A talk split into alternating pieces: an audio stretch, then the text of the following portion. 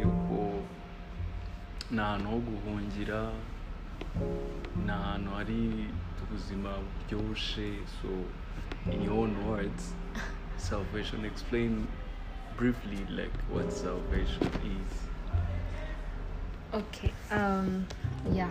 Uh, according to me, salvation is is more of um, it's more of a life we we live in when we come out of death. So salvation is is the definition of true life of uh, of a man. Because before you you you actually enter the the Christendom, when you receive Christ, you're a dead man. So, um, so it's the true life on earth. Salvation is the true life on earth because before you actually receive Christ and enter into that life of salvation, you're a dead man. So salvation is the life a man can live on earth before the transition into glory and okay to the Father. what should a man expect So salvation is a, again I was still saying it's um true life. What makes it true? Because it's given by God. It's uh, lived by God. It's God in man living. So it the beginning place of salvation is freedom.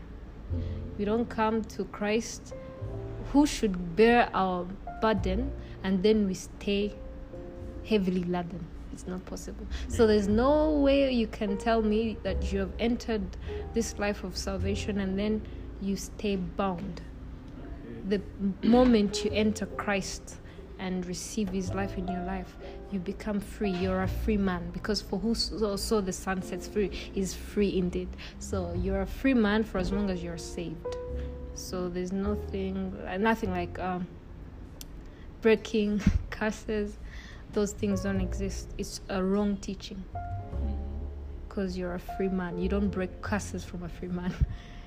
so do, do you think every man should be saved yes. and why Every man should be saved because no man wants to be bound. okay Exactly. So if you if you understand the the thing bondage brings to a life, you will appreciate being free. so what does it take for a man to be saved It only takes believing on Christ as your Lord and Savior Mm. and allowing to be led by Him for the rest of your life. How do we be led? We are led by the Word because Christ is the Word of God.